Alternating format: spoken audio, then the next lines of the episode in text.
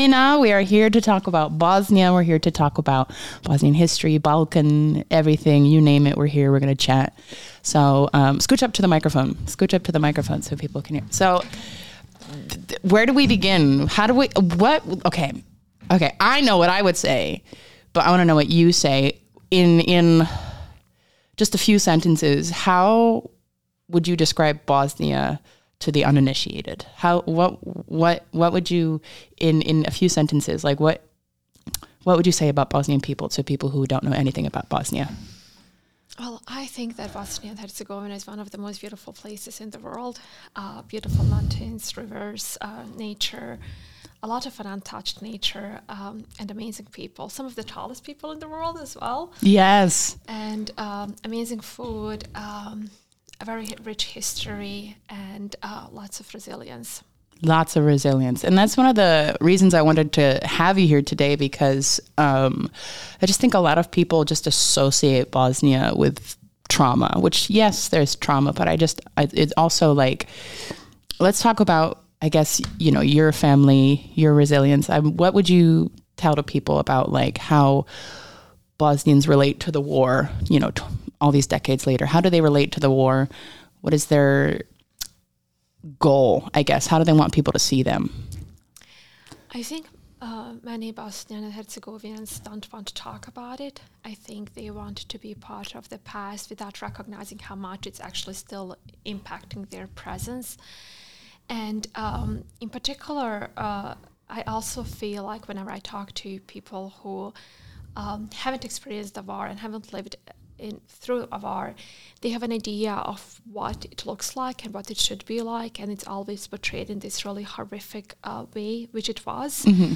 Um, we are survivors of genocide, ethnic cleansing, uh, crimes against humanities. Mm-hmm. Uh, war crimes. And um, at the same time, when I think of the years during the war, I also think of the resilience and how much we manage to laugh and to find joy in small things and mm-hmm. have little things um, would make a huge difference in our day-to-day life um, and, and and and how good people were to toward each other. Mm. That's another thing that really does stand out for me, whether it is when we would go and collect water or we would uh, have, like, at one time, I remember running after peacekeepers and asking them to give um, to give me some food, and they did actually. Um, they throw um, a package on me, and I was nine maybe at that time and i took the package and it had all these incredible sweets and i remember coming together with all the other children in my uh, building and just like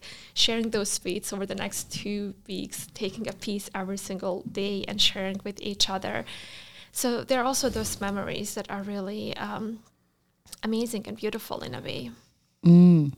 So let's talk about. So we we spoke about this before, but let's talk about like when the war before the war broke out versus when it broke out, because you are from uh, Foča. Foča. Foča, and this is one of the this is one of the massacres, one of the genocides that isn't spoken about. I have another friend from Foča who had a similar tale. So, um, what what do you remember from the days before the war? What was what was Yugoslavia like?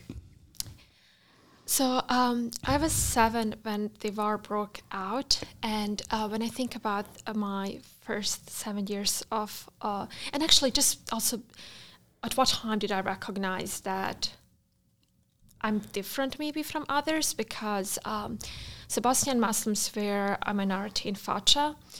Um, my parents, um, they were in their early 30s. Um, my dad was a really fun person uh, to be around, so they had a lot of friends, and um, all their friends were uh, Bosnian Serbs, and um, there was a lot of hiding of our Muslim identity to the point where it was not something that you would show or even practice. Um, my family wasn't really practicing. Um, and uh, all of their friends were Bosnian Serbs. And I remember even during the time when uh, when it would be Ramadan and mom would be fasting, she would hide that she's fasting from her colleagues at work and her friends. And if she was praying, she would make sure to tell me and my sister in case anyone calls and she's praying that we should never say that mom is praying, but rather that she's doing something else. and it was a lot just about um, uh, being like everyone else. Mm. Um, it's also because it was communism and religion yeah. didn't really have a place. Mm. Um, and um, and looking back at um, at that time and taking it back to also maybe. Um, or maybe I shouldn't take it back to the Second World War, but just to say that um, Bosnian Muslims were really not. Um, I mean, even even the constitution didn't rec- really recognize us, so we didn't we, we couldn't identify ourselves as Bosnians. Mm. So um, Yugoslavian constitution had uh, re- they recognized four people. It's Yugoslavs, uh, uh, Serbians, Croatians, and then Muslims. And so there was there was that whole lack of Bosnian identity, but mm. also lack of Muslim identity. Um, and and so I remember that I was that I was pretty shocked even as a child that what was happening to us was happening because of our religion. Mm.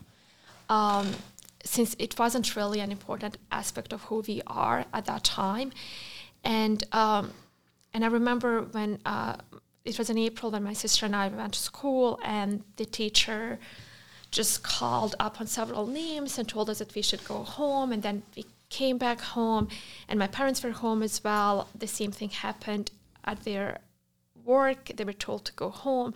So um, the way so when people ask me how did war start that's how i think about it just that separation from other children in the mm. school and being asked to go home and then sh- literally sheltering and being in a way imprisoned in your home where you couldn't really leave and then all the checkpoints that were on the um, uh, on the street. So my aunt, she lived only two blocks away, and I remember walking one day, actually just by, with my sister to my aunt's place and passing by checkpoints and having a person who was in, bo- in full body armor and um, you know pointing three fingers at me, which is a sign um, of uh, of well, Serbian nationalism, um, and um, and just remember like sitting in the evening and parents following the news, trying to figure out what's going to happen next. Um, yeah, and to a point where it wasn't safe for us uh, to stay there any longer. Um, we did find out that both my uncle and my dad were on the list to be taken away. Mm. So um, one evening at 3 a.m., my parents woke up, my sister and me, and just uh, told us to get into the car and we left our home and we never actually went back. Wow. And so how did they when when the checkpoints started forming in Foča, how did how did the government explain what they were doing? Like how does that come about that like so you're and this is I think the th- really important part about, you know, pre-war. These were neighbors. These were neighbors. This was neighborhoods. These were your father's childhood friends. So how did they say these checkpoints were working like what did they what how did they explain them how did they pop up like what was that mm-hmm. like to witness these mm-hmm. this separation this almost is it i mean not necessarily a ghettoization of mm-hmm. muslims but mm-hmm. a separation so just to take a step back, uh, so when Yugoslavia was falling apart, um, it was first Slovenia that declared its independence, um, and Serbia launched a very short war against Slovenia. The next came uh, Croatia. Croatia declared independence. Same thing happened, and Dubrovnik, uh, as one of the oldest cities in the world, was shelled. Um, mm-hmm, mm-hmm. And then, uh, so I, I, actually remember when we went with our parents for them to vote for the independence of Bosnia, and Bosnia declared its independence in the referendum.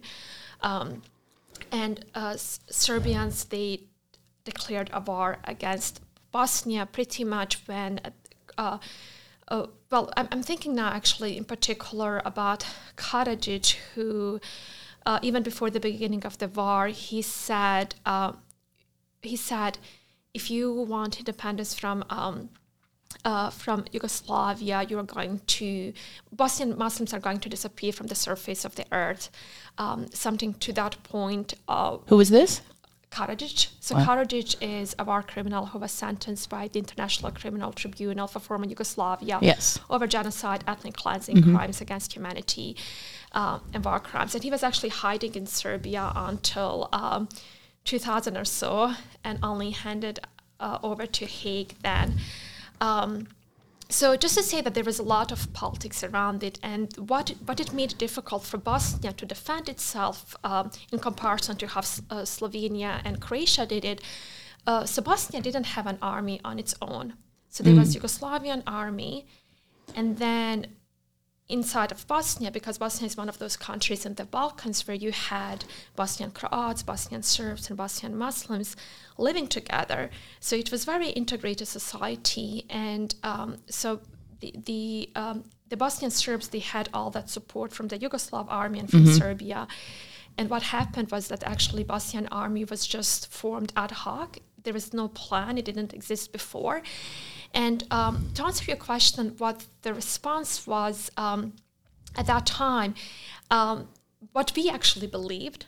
So what we believed was that things would calm down. I remember, I remember my dad and my mom talking about it and being like, "Oh, in a few days everything is going to be fine." So even even when we left our home, my mom and my dad they didn't even let us take a, a lot of stuff with us. I remember I wanted to take my doll with me and some clothes, and mom was like, we're just going to the countryside, leave it all behind. We're coming back in a few days when things calm down. I mm-hmm. think everyone thought that it wouldn't end up being what it ended up being mm-hmm. And that it wouldn't happen. And, you know, I think I told you one of the hardest thing for my mother that she still can't get over is that betrayal that she felt from her friends. Mm-hmm. So um, when, when checkpoints were uh, once once we recognized that there are checkpoints in every neighborhood, that we couldn't leave our homes, that we actually didn't know what's going on and what's going to happen. Uh, my mom was on the phone trying to call her friends to ask for help, to ask for some information, and everyone would just put the phone down on wow. her. And my dad, he reached out to his best friend Mita, who was uh, so just to paint that picture of what their friendship. They went to high school together. They were roommates during their time at college in Sarajevo. Then they worked together in the same company. And when my dad called him and asked him, Mitra, what's happening? You know, I'm seeing all these checkpoints. What's going on? Um, he, he told him, brother, we have to do what we have to do. And, and same thing, didn't really offer any help or, or information. Um, and so my family, we just really decided to uh, go to the countryside where my grandmother lived at that time. Uh, but then within a few days, news from Foča emerged that people are being killed and murdered. Wow. Um, my grandmother's sister was actually thrown into the river Drina. So what it, it wasn't only how people were what, what was happening to people how they and that they were murdered, but how it was being done. Uh, so Drina is a really beautiful river that is flowing um, through eastern Bosnia and in 2010 so many many years after the war i was actually working on excavation and like actually looking for bodies or for um, for, for for something that will resemble a bone, uh, so that people who are still looking for their missing ones could could find them. And for example, in my family, we still haven't found my grandmother's sister, who we did get information was killed and thrown into the river.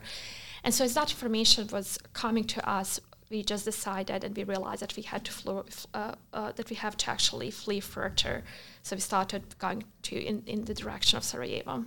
Wow. And so it's it's just it's so much to take it's so much information to take in i think you know it's just hearing hearing about it. And it's just like bosnians they they're such pragmatic people. You know they're very they're very realistic and that you know what i mean? Like it's just there's there's something very uh magical about the mentality of bosnians that um is very healing. You know, this uh, the dedication to finding people so long after the dedication to um, the truth. You know, we talked about um, Serbia's lobby being so much bigger than Bosnia's, and you know, there's a lot of still like corruption in Bosnia's yeah. government that keeps this story from going out. Um, but I'm curious. Um, I've talked about this a few times on my ch- on my uh, channels. But what what do you think it is in Serbian nationalism that caught onto your parents' friends so strongly that they now no longer saw you as a friend? Like what what is it within Serbian nationalism? Because it's it's I mean, for the uninitiated, you know, the Serbian Empire ended after 25 years and Serbs were, you know, taken by the Ottomans, which they then later blamed on Bosnians. But how how does that how does that propaganda, how does that mentality, how does it propagate in, you know, Serbian society that they just switched like that? Or was it always there? I really wish that we could interview someone who holds these beliefs I know. Could, could talk about it and just say like this is actually this is actually what played in my head during that time and um, and I, I do always say that we should also recognize that not all Serbians hold that um, mm-hmm.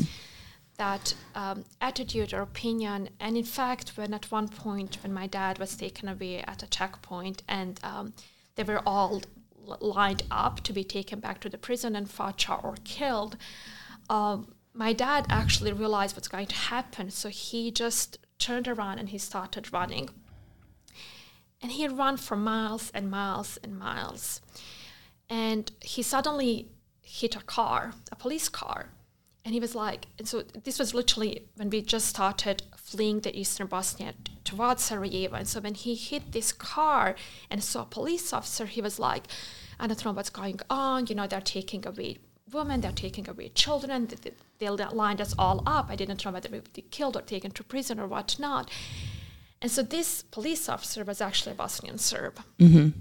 And he could just have apprehended my dad, taken him to prison or whatnot.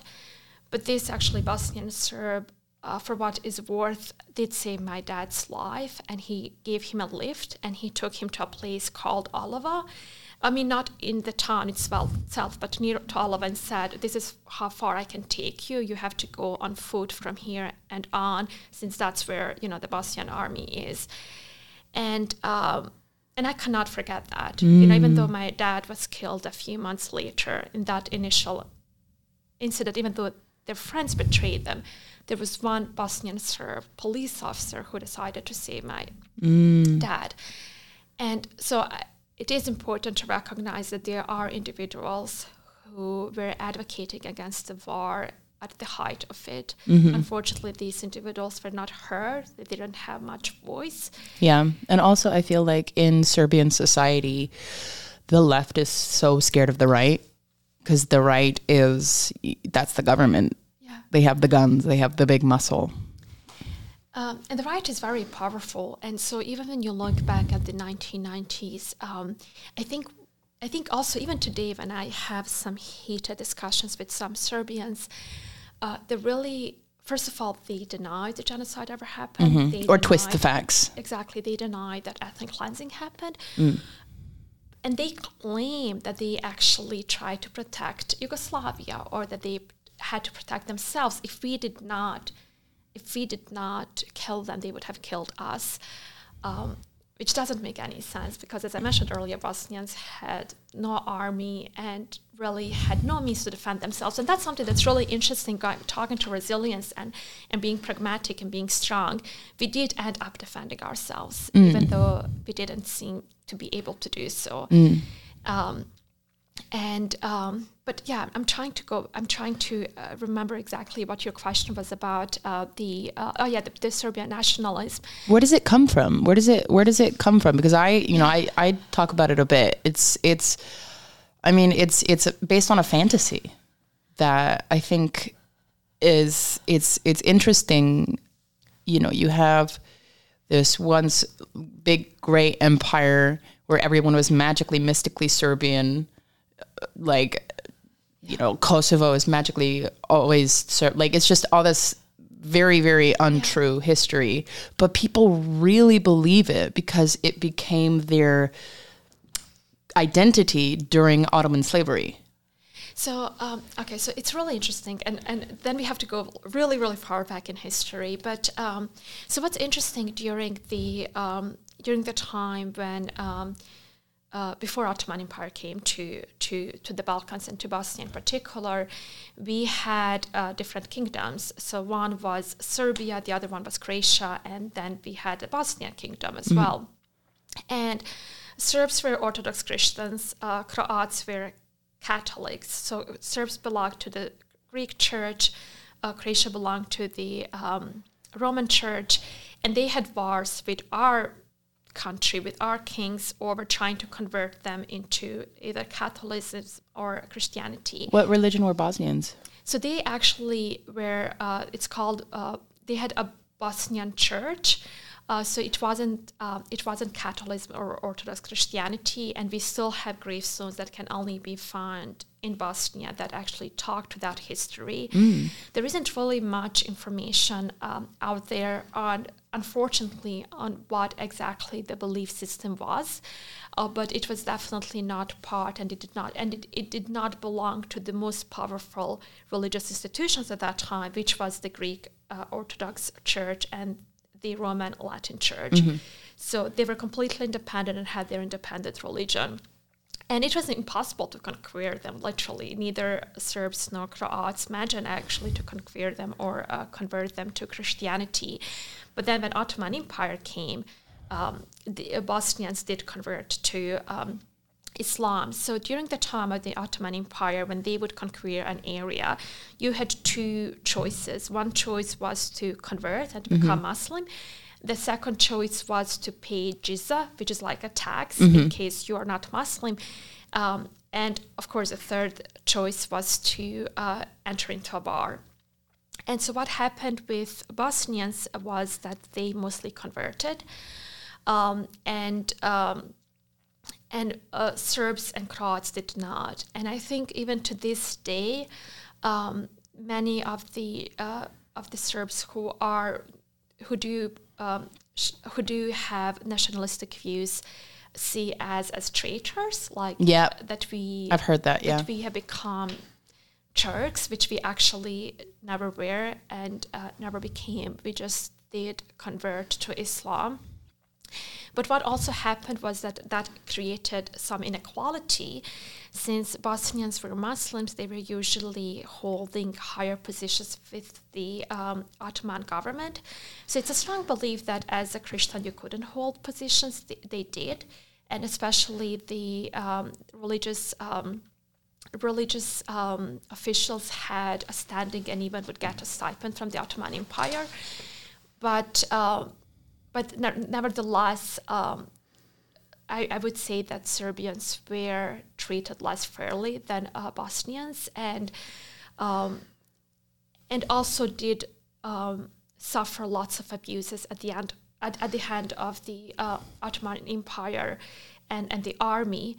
Um, to the point where, unfortunately, and the they used that in the Bosnian War against Bosnians. Mm-hmm. It was like a way to pay back for the suffering revenge, that yes, have, that they have experienced during the Ottoman Empire, and that's why, unfortunately um, and sadly, and the most horrific thing that is associated to the Bosnian War is I, I know people associate the genocide as the most horrific thing, but I think for me. Uh, as a woman, it is the um, sexual slavery that women and girls were placed into, mm. where uh, that was really the rhetoric like Turks raped our mothers now by raping Bosnian girls mm. and women we're paying back for what our mothers had to go through. Yeah.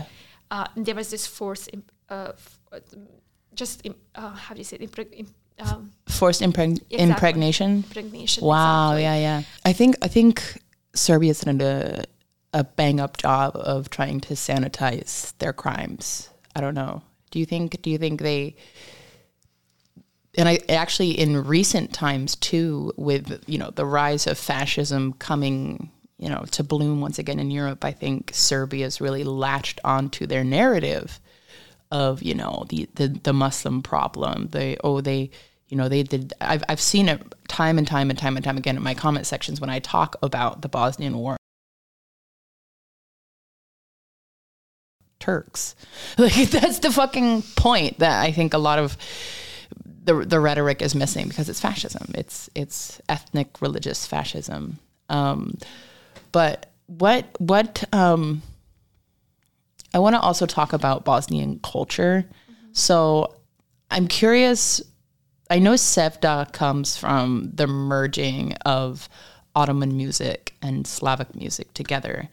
But I'm curious what in Bosnian culture was like Sevda before Sevda? Because for the uninitiated, Sevda is a Turkish word. Um, but was there was there a part of Bosnian culture that already had that very melancholy, you know, for well, I guess how do we explain Sevda? Sevda in Old Turkish means black like bile, and it refers to unrequited love. It's basically the blues, except for Bosnians call it the blacks, the the the the black music, the dark music, the sad music, the melancholy music. Um, it's basically the same thing. But was that in Bosnian culture before the Ottomans came? Was it was it was it something that was accentuated by the Ottomans? I honestly wouldn't know. Yeah. Yeah, do you know? No, I don't know. I was I was just curious. Yeah, I, I, I would have to look into it. I bet it must. I bet it must. Um, I have no idea. But it is interesting what it means to every Bosnian, uh, and it, it's really one of the things that we are incredibly proud of and Yeah. hold so uh, tied to. Because it's so unique. And that's why the other night when Chelsea, you sang a Bosnian Sevda song, I was like, this is really incredible. Oh, I love Sevda. I love Sevda. Yeah. I love uh, Safet Isovic a lot.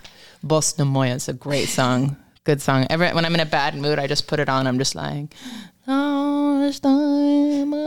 I'm literally, I love it. I love it. It's such a unique, it's such a u- unique mentality that I think a lot of Westerners can learn from. You know, a lot of, I feel like in the West, there's so much toxic positivity, toxic, hyper individualistic nature that, you know, for instance, you know, when I was, uh, when I when I went viral on television, I was really, really, I really, really went viral, like in Sarajevo, and everybody knew who I was, but nobody like came up and like worshiped. Like, there's no celebrity culture really in Bosnia, which is very interesting.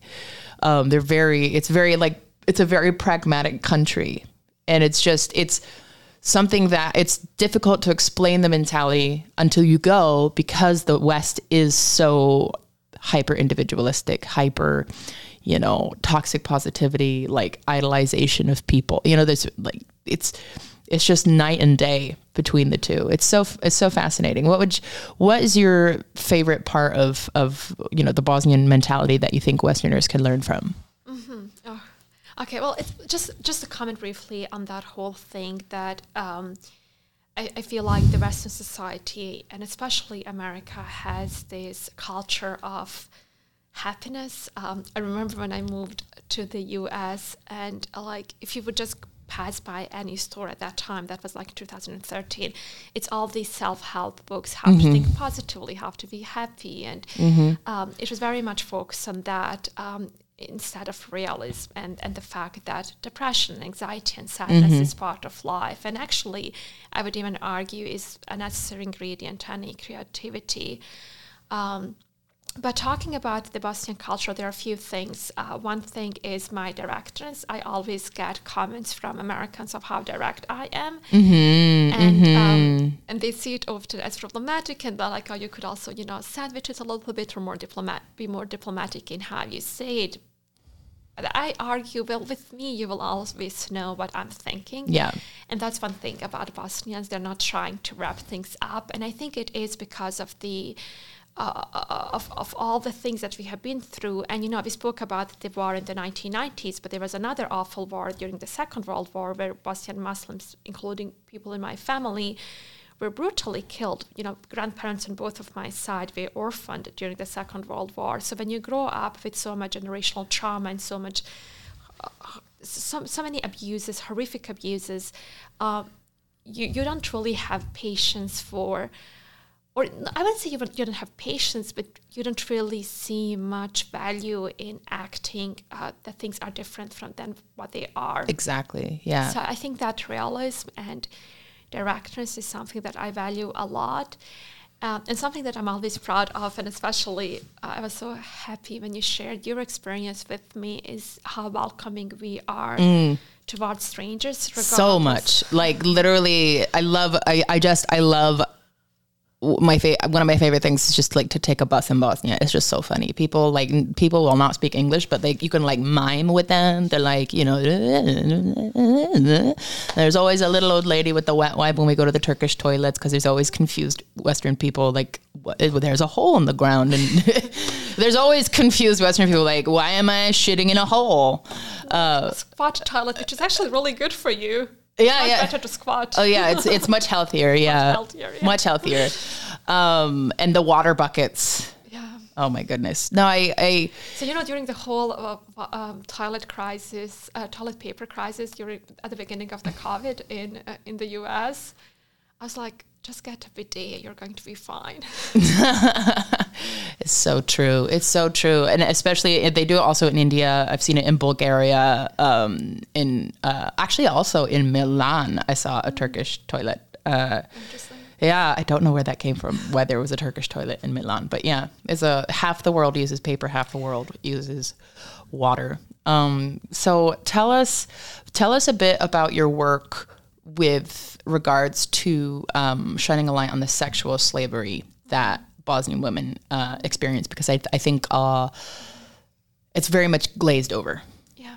and it was it was a very integral part as you said it was revenge for what the turks did. It was it was a systematic um, anti-female gen- genocide. Um, so we don't really have the exact number, but something like around 20,000 women were held in sexual slavery. Mm, The youngest victim in my town was seven years old. wow And all of this data is really coming from the International Criminal Tribunal for former Yugoslavia, which is a court that was established by the international community to prosecute war crimes that were taking place in Bosnia. Um, and when I so when I was 15, so at the end of the war, my family managed to escape to Sweden. We were smuggled out of the country and uh, got a refugee status in Sweden. But when I was 15, I wanted so badly to go back to Bosnia because I wanted to go to law school in Bosnia. I wanted to be a prosecutor one day and work on war crimes. And so I ended up doing it. My family moved back to Bosnia and uh, I went to law school there and later worked in the prosecutor office and then for the Organization for Security and Cooperation in Europe and focused a lot of my work back then on sexual violence, not only against women, but also men, which was really horrific in the Bosnian war context, where it was a way to break down, um, really to break down any dignity that people had, where um, um, brothers were uh, forced to, uh, you know, act to to to um, to engage in sexual uh, intercourse or um, sexual acts um, at the threat of death or even at uh, at um, you know the point of where if they don't do that one of their family members is going to be killed uh, and etc so just something that is not as spoken about as the sexual violence against women but important to recognize that that men were victims of it as Yeah. well and uh, when it comes to um, women and, and children and girls, um, it was really, uh, it, it's one of it, it's really one of the of the most difficult things that um, that that I can associate to the war itself when I think about it. When I think about the testimonies that I've heard. Um, and what these uh, women and girls had to go through. We're talking about gang rape every single day, day after day, day after day.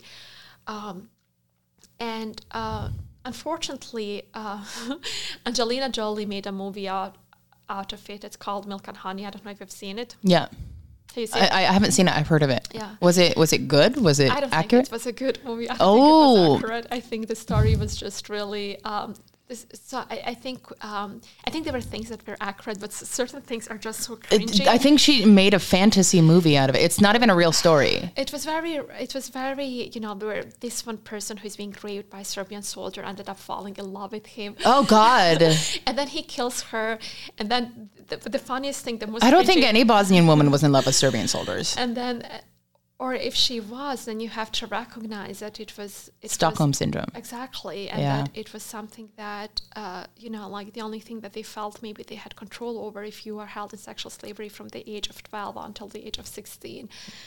Um, but I wanted to say that the last scene was about the Serbian soldier um, entering Sarajevo, and there was a peace UN peacekeepers with their blue helmets, and we know the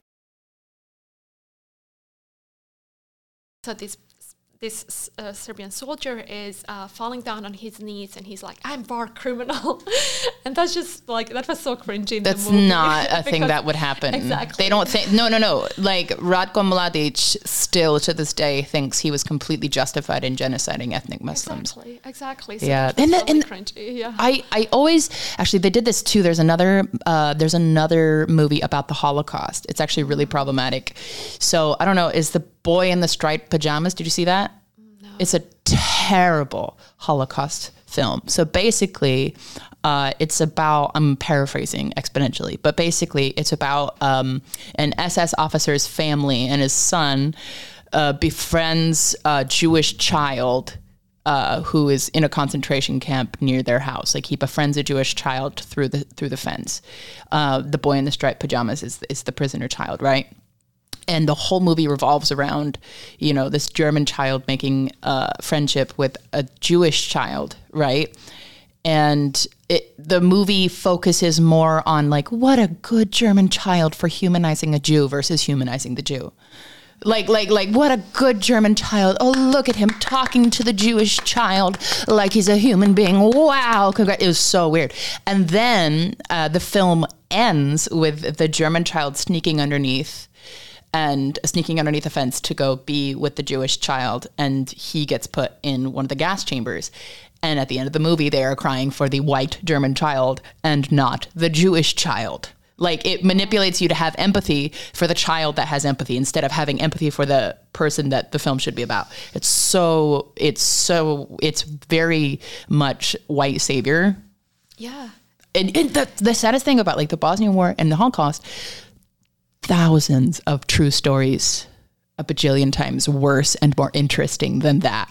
So I mean, and, and that's why I would I would just go back briefly to your question about what Serbia is doing in terms of also um, recognizing um, genocide and not recognizing the horrific crimes that were committed, and really having that lobby to do so. And, and and that's one thing. Like all this being backed up by Russia, even several years ago when uh, the UN Security Council tried to pass a resolution. And so, just uh, for those who are not familiar, during the war, there were many efforts to actually get involved in the Bosnian war to stop it, but Russia would veto every single resolution. Wow. Um, Wow. Or even to provide humanitarian assistance. Russia's fucking shit up. Arms, arms embargo. But then several years ago, um, it, it, it, UN Security Council tried to pass a resolution to recognize the genocide in Srebrenica and veto, and Russia vetoed it, meaning that it, it, it didn't pass the UN Security Council. And uh, what we're seeing today, even if you go, um, for example, on YouTube, and you try to so you, if you if you if you uh, type down a Srebrenica genocide uh, real footage um, it won't play. It will say that it was removed because it was sensitive to some people. And uh, and and those that footage shows Serbian soldiers killing Bosnian unarmed men and boys in Srebrenica. Um, it's not as much so so the way even certain terms are being used uh, so you want the way it's talked about it's called like yugoslavia wars and yugoslavia doesn't really exist any longer right? So the responsibility isn't really clear when you call something yugoslavia wars uh, but if we were to call it um, you know a war where um, where Serbia pretty much uh, attacked Bosnia and then also backed up the Bosnian Serbian army, it's a different story. So it's really the propaganda and how it's being talked about is is real and is out there and um, and especially when it comes to the denial of genocide, where um, it's it's it, it's it's incredibly intrinsic in the whole society, where um, yeah, it, it's just it's it's just completely um, twisted. People tw- Twisted. people twist it. I've Yeah. seen in and one of the things too, like when I came to the region for the first time, you you. I mean, I didn't catch it at first time. Like the first time I went to the Balkans, I was like, I'm new here. I don't know what anybody's saying. Um, but then, you know, as time went on, and I I learned, you know, the truth and. Even the most, there, even like really, really liberal Serbs really really liberal serbs who are pro lgbt like modern in every other sense will and i bring up the bosnian war and they're like but this happened like yes it was bad but and I've, I've seen like even the most liberal modern people living abroad and in, in, in being in diaspora of serbia internationally just be like yeah it was bad but this happened too mm, mm, mm. like it was it's it's very much like i almost think I mean, it's probably even in their education system, you know, how how they're taught about it. They can't people can't really help that. But it is it is really pervasive the way Serbia whitewashes, you know, their crimes to their own people. Uh, absolutely, and, and and you know it's not only whitewash, but it's also glorified, especially many Oh, yeah. in many uh, parts of Republika Srpska, which is a territory from which everyone who was not Serb was ethnically cleansed, and then the international community recognized it. Even though you know under international law, you actually can't acquire a territory by force. What we you know, People just wanted people to stop dying. yeah, but still. It, Recognizing Republika Srpska was really such a slap to everyone who was killed and, Oh, yeah. and, and ethnically cleansed from that area. Uh, but I also wanted to briefly just um, uh, come. I mean, the fact is that um, okay, now I lost my train of thought. Anyway, what was your question? What was my question? I lost my train of thought too. I'm just like I don't even know where to begin. I don't even know where to really begin when talking about Bosnia because again, like every time I bring it up, they're like, "Oh yeah, so sad." Oh yeah, I wanted actually to share with you a story. So uh, I think I think I briefly mentioned it when we had tea the other day. But um, so I had a really good friend here in New York City. Actually, my first good friend in New York City was uh, yes, your Serbian woman. friend. And you know, like we would uh, have sleepovers and go out and have dinners and spend time in the park, and we were friends for years. Uh, in 2019, I still remember it was summer. We were having ice cream, and she talked about how she was upset with a Croatian friend who was posting something on her Facebook about the war, and um, and I said, and she was saying, you know, everyone everyone committed crimes, and I was like, yes, everyone committed crimes, but not all crimes are the same. Yeah. You know, you can't really Or even at the same proportion. exactly. There's no reality where 3 million Serbs were displaced. And I think t- another thing I told you that I, I think people forget about the Bosnian War is that when we say 3 million, uh, mostly Bosnians were displaced, that is the that is the popul that is that is Bosnia. Bosnia is 3 million people. It means that the whole the country was empty and the people they murdered were the ones that couldn't get out. And you know, it wasn't only people who were killed, but also our religious institutions were destroyed, like Aladža, which is the which was the oldest mosque in uh, completely, you know, destroyed to the ground. Croats destroyed the old bridge in Mostar. Mm-hmm. So it was also destroying the culture, destroying the uh, religious institutions, destroying the identity mm-hmm. any way they could. And so I spoke with her and I was like, well, you can't really equate, you know, war crimes with genocide or crimes against humanity or ethnic cleansing that mm-hmm. was not committed against Serbs. And she was like, what do you mean? And I was like, well, I mean, she, she was uh, arguing with me on this. And so I just said, well, you know, just give me an example of Srebrenica and Republika Srpska. Like, give me an example of where uh, Bosnian Muslims did to Serbs what Serbs did to Bosnian Muslims in Srebrenica. And she said, well, seriously. I was like, what do you mean? She was like, well, you know, like Bosnian Muslims did it themselves. They killed their own people so that they would get the attention they needed from the West. You know, like if so, she really and she really believed. in And she that. lives abroad. She's in New York here. She She's really believes in that, and I, I remember, she probably calls herself a feminist too. and I remember how it was really hard for me, like I, I because she's my friend, and I felt like and it had never come up before. Like so No, and I also have to share something very personal. So after the war, because of all the very difficult um, trauma that my mother went through, she, you know, she had this. She would tell me, "You can't be friends with Serbs. They, you know, they." Um, didn't they betrayed us so they're going to betray you as well and i was like mom you know like not everyone is the same you know that's not true what not and i still believe that and my mom has also of course changed her uh, changed her view it was really you know just after the war while she was still very traumatized and she still is because you know she's just gone through a lot but uh, you know when this thing happened I, I had i had that kind of i don't know how to explain it but it was like I'm here sitting in New York City. It's 2019. And I have a friend who I've trusted, you know, who I've. And it know, never came up before. No, not really, because we never really talk about it. So that's another thing. Like, I know that your experience was different when you were in Sarajevo. With my friends, it's not something that we really talk about. Yeah. Um, People just want to move on. But if you People like, if you ask people, Yeah. they'll tell you what they had for breakfast in 1995. You know, that's just like, so I had my cereal and then I got shot at by a Serb. probably no one had cereals. No, that's what I'm saying. You know what I mean? Yeah. No, they. Well, actually, let's talk about that as well. Is you you actually developed worms while you were tell us like so. Okay, let's go back to that too because um, like how how bad did it get? Like let's like living within. So a lot of Bosnians were refugees, but you were in Bosnia. You had to be smuggled out. You were in the belly of the beast in Foča. So we uh, we managed to flee from Foča and that we were internally displaced in the country for the next uh, three years. Um, my sister and I didn't really have regular access to school or or any course. access at all.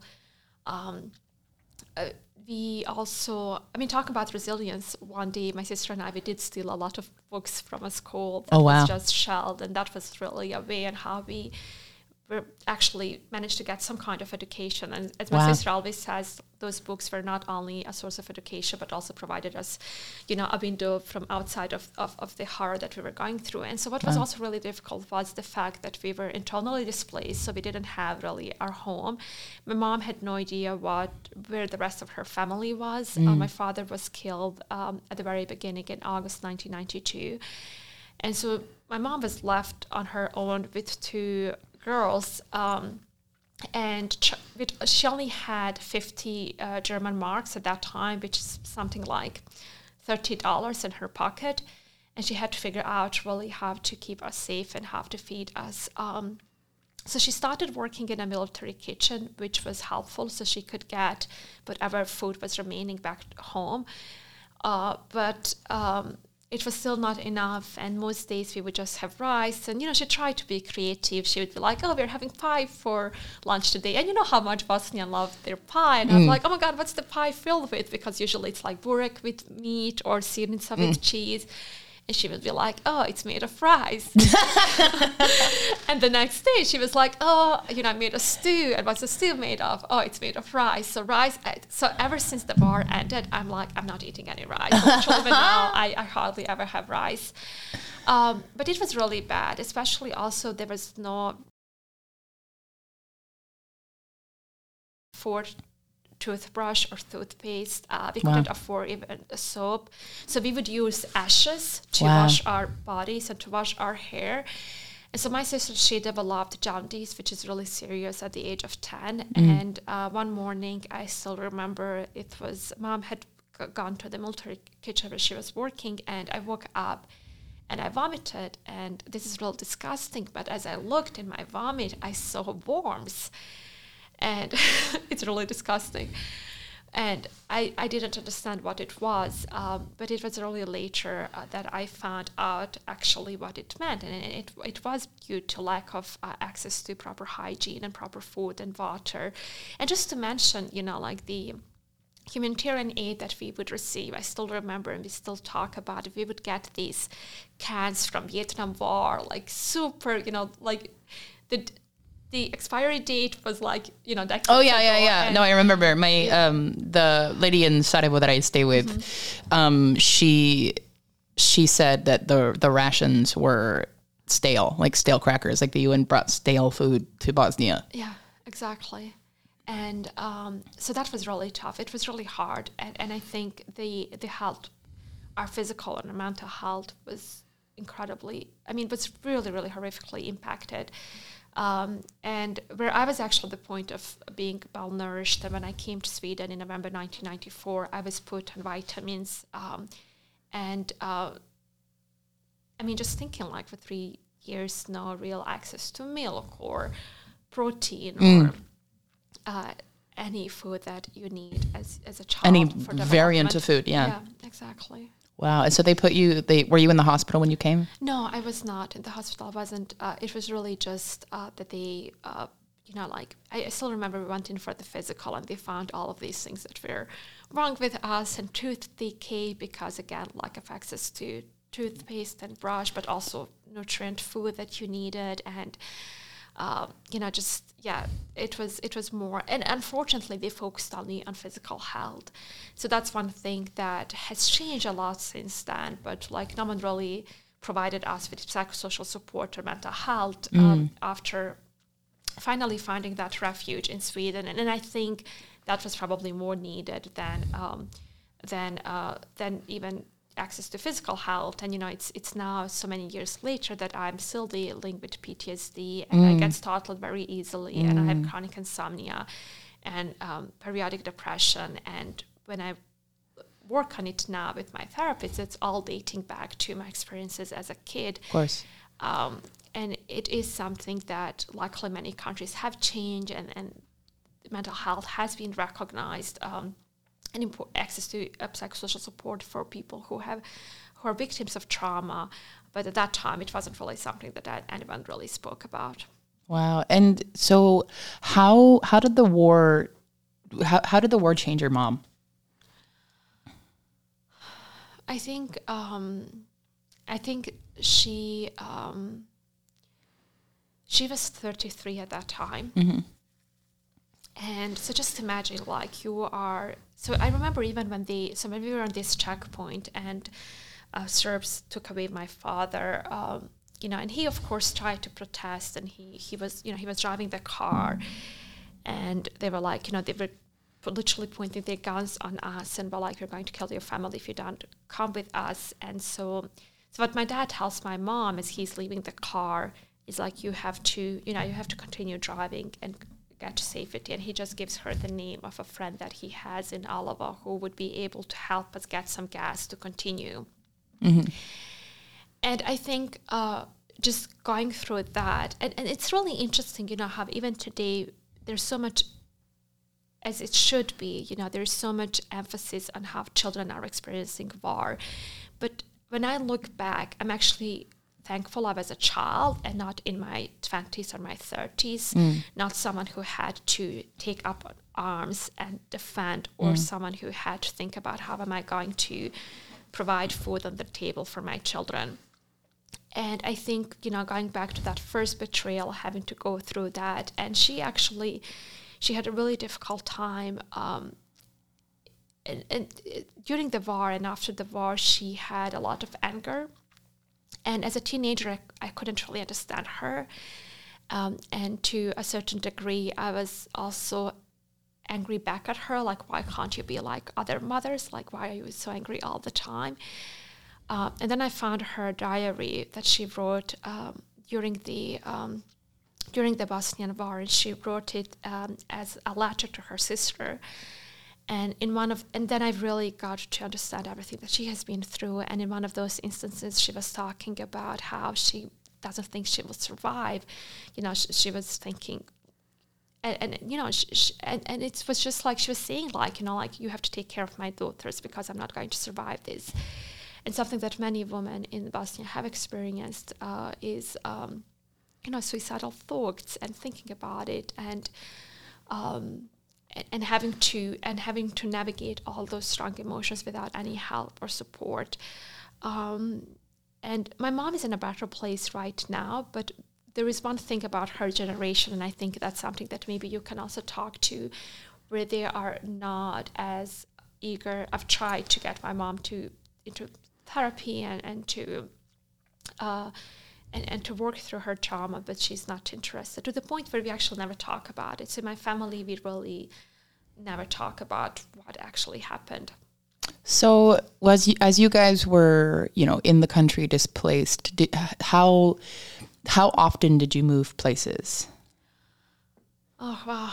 Um, so and and, and, and yeah. another thing, another question too. So you say these Serb soldiers are pointing guns at your father for yeah. being a Muslim, but you're all Slavs.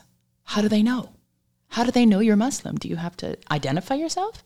Uh, by name. By name, yes, by, name. by the yeah. So like a Yasmin. Yeah, exactly. Yeah.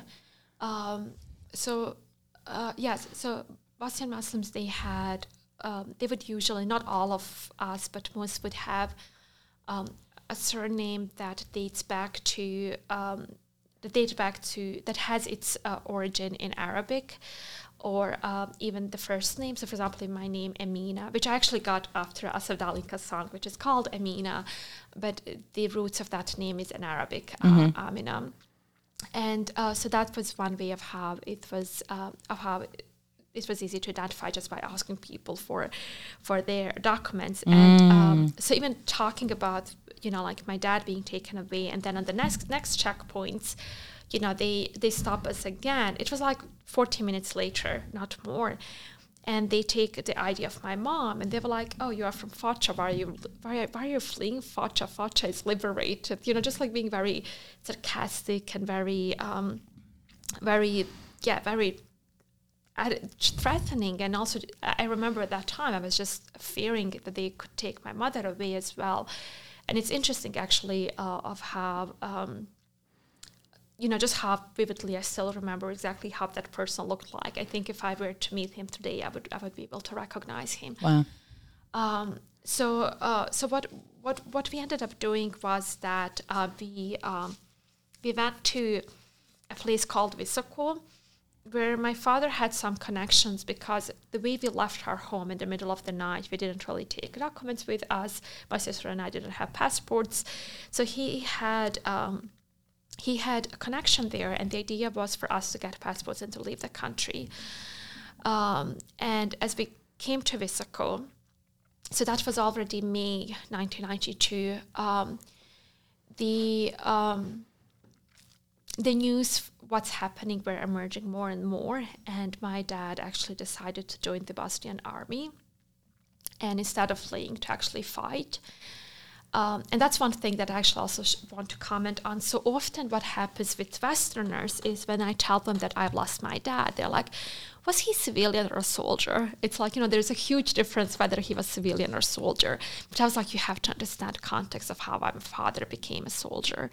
You know, it wasn't really a choice that people had. He mm. tried to first, you know, escape and be safe in his own town. He he had to leave. He was taken away on a checkpoint that he managed to flee from. And then it was right, we are either going to take up on arms and defend ourselves or we are all going to die. Uh, so anyway, so we we lived in that um, area, Visoko, where he joined the army and uh, where he eventually was killed. Um, and then we found out at some point in the war, I can't even remember when, that my mom's family was in Sarajevo. Mm-hmm.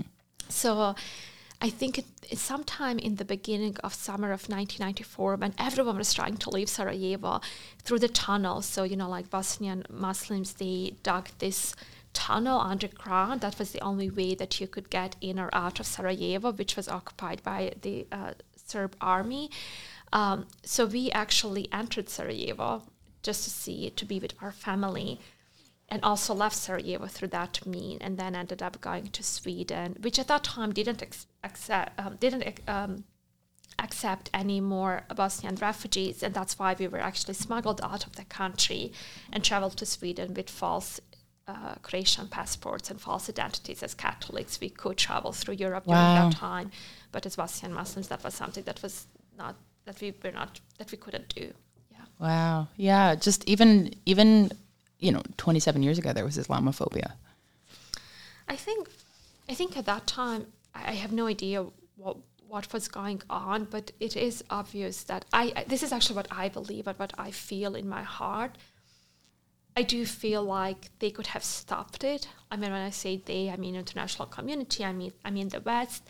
They could have provided us with humanitarian aid, with arms, so that we could actually properly defend ourselves and they could have provided us with refuge. And uh, but none of that was at least available to my family. And so um, and so the fact that we actually could with Croatian passports travel and pass every border because at that time there was no European Union so you had to mm. cross border of each country before we came to Sweden. Um, but as Bosnian Muslims, you wouldn't be able to do that.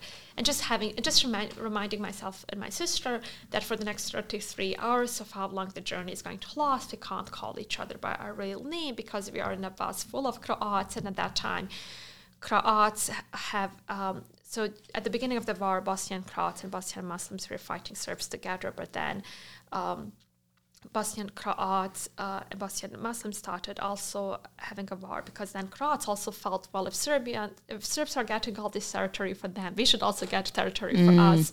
So there was also that fraction, and so we were in the bus with. Um, Croatia has a little bit of an unspoken history of ethnic cleansing that doesn't get nearly as much attention. There's a Nikola Tesla was born in Croatia, but he's a Serb. Nobody talks about why, why are there no more Serbs in Croatia? Anyway. Oh, that's taking us back to the Second World War. Exactly. Yeah, yeah, yeah, yeah. There's just so much. I mean, it's this so much back and forth, and there's so much, so many layers to this region that a lot of outsiders are unaware of. That I think because there's so many layers to it, people can use it to manipulate the un. And, and again, exactly. it just it continues to shroud the it's the what whataboutism, you know. So Serbia did this to Bosnia, but oh, but what ha- what about what happened to Serbia and the da, da, da, da, da, you know? And it's just it's. But we can talk about what happened. You know, I think that's that's the whole thing. That one is not excluding the other. Exactly. Exactly. It's it's, it's rather about recognizing everything that has happened, and that's and that's where we have a problem where it's it's more about excluding one and the other. Like I've, I will always recognize and I did when I worked in the prosecutor office in Bosnia and Herzegovina and I was actually working on a case of the war crimes that were committed against Bosnian Serbs and I will never say that war crimes were not committed against Bosnian Serbs. But it's just not the same proportion, the same proportion. to derail the conversation. Exactly and also you know it's not ethnic cleansing it's not crimes against humanity. We have to differentiate those. It's it, you know it's it's not it's not all the same uh, but we should definitely recognize uh, all of them. Yeah. Mm. But again, it's not at the same proportion, and I think that's another thing that again outsiders are unaware of is is. Yeah. I, I've I've because of my Bosnia post actually I've had my my own followers like come to me saying just like yeah so I, I didn't know much about Bosnia until you started posting about mm-hmm. it because they had had Serbs tell them these facts and not knowing enough they were like oh okay it was everybody was equal like no and that's really where i'm so like really impressed by you and grateful to you for doing this because again as you know we mentioned at the beginning we don't really have a strong lobby mm. and so having someone like you talk about it uh, it really does bring awareness to the issue that otherwise doesn't exist and unfortunately again like we don't have a strong lobby yeah so yeah. and also i really it can't be undersold the symbolism of a muslim genocide on europe's doorstep and why it happened. And I think that's yeah. very important for people to recognize that before, you know, before the United States was weaponizing Islamophobia after 2001, before that, Islamophobia in its form that it exists, exists now very much was tolerated on the doorsteps of Europe. And I think the, the symbolism for fascist uh, ideologies within Europe, the symbolism can't go missed because it's you know you have the Christchurch shooter mm-hmm. who used the Bosnian genocide as inspiration for his actions in Christchurch. He like it was a brilliant this is a brilliant win for the European Christian identity which of course is bullshit, right? So I mean it's it's it's it's upsetting that it's not talked about more, but it's one thing that why I talk about it because it is currently right now being used as propaganda to to bloom and blossom new fascists. No, absolutely. I mean, and even just like recognizing how much, for example, during the um, during the candidacy. Um, um, during Trump candidacy for the presidency, uh, and his followers were marching in Belgrade. And Šešelj is a war criminal who was convicted by the International Criminal Tribunal for war crimes in Bosnia and genocide. Um, Why is he free? Uh, he served his sentence of 10 years or something. Um, but uh, the point is that he was walking down the streets of Belgrade um, wearing Trump shirt and, you know, at, like literally like being such, um, such a fan of Trump and, um, and, and, and, recognizing that as one connection they have, you know, like just Islamophobia and not, I, I would call it even, it's not only Islamophobia, it's actually um, it, it's it's violating the rights of Muslims in any way that they can. Um, but that connection is is real, and it, it is It's very real and it's very current and growing. and and unfortunately, another thing that um, you know that we are seeing even today with how differently uh, Syrian refugees were treated in Europe versus how Ukrainian refugees are being treated, and there is a lot, you know, to that whole layer of um, of treating people differently simply because of the, the way they look or how they identify themselves and etc. Yeah. etc. Or even just the different treatment of Ukrainians versus Iranians right now.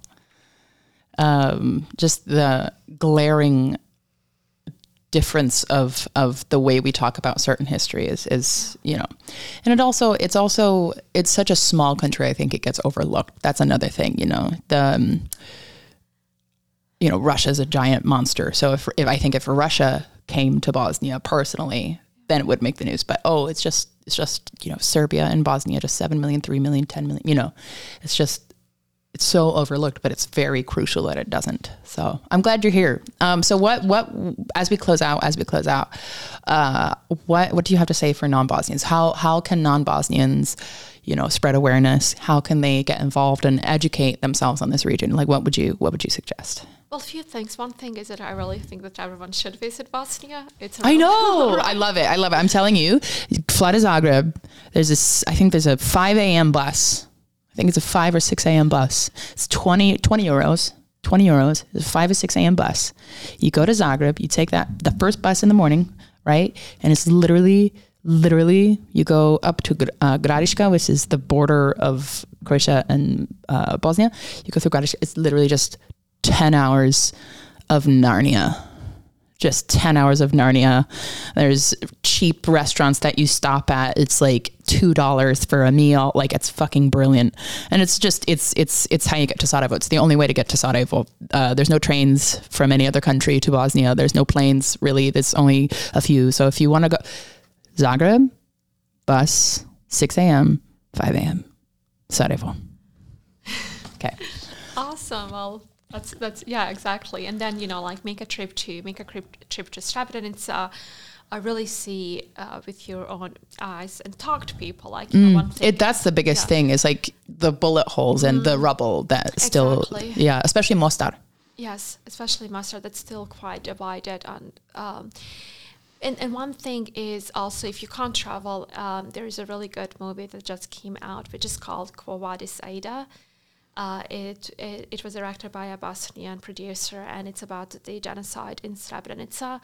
Um, there are a few other movies. One also Oscar winner, uh, which is called No Man's Land, which is another good movie on the topic.